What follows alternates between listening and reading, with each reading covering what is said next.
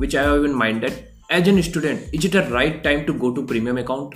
Okay, so this is, I would say, again, it matters on what goal you are setting and what financial uh, as, what financial uh, support you have from your back.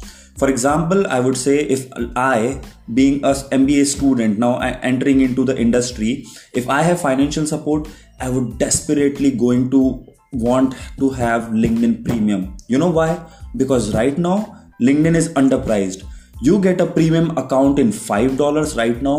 After two years, the same thing would cost you twenty dollars and then nobody would want to pay it. So right now, you should really, really leverage this cost efficiency and create your network, build connections on this efficiency.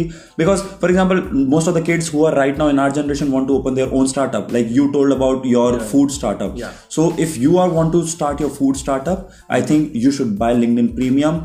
Open LinkedIn filter and open in Ahmedabad and food people food who are in food industry, and you should connect with them and you should engage with them right now with the premium account, because premium account gives, gives us accessibility accessibility that doesn't that is not provided by normal account. So हमें वो सब चीजें हमें हमारी जरूरत देखनी चाहिए, what we really want, and I think then you should go. Otherwise, if you are a normal decent user of LinkedIn, I think normal profile also works. Like I right now maintain a normal profile, but yes, if given an option, I would definitely. Yeah, I have seen your profile. Yeah. It's really good. Okay, so one last question. Hmm.